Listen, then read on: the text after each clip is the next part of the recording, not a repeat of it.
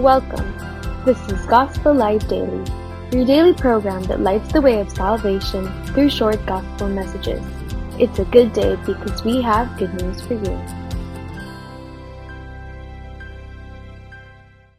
In today's Gospel Light, we're going to consider the Sun, S-U-N, the closest star to planet Earth, as a good illustration of the Son, S-O-N, the Lord Jesus Christ.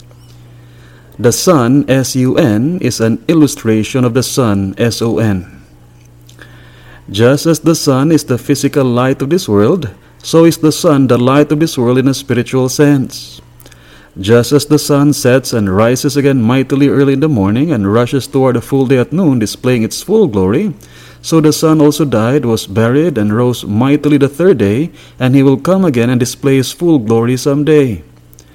Just as the light of the sun is free for all, but only those who bask under it experience its light, so is the salvation of the Son free for all, but only those who receive him by faith will experience salvation.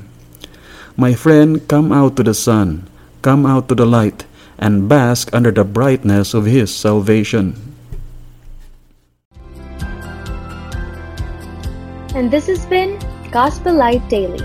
We pray that God, who commanded, "Let there be light," has shone in your hearts.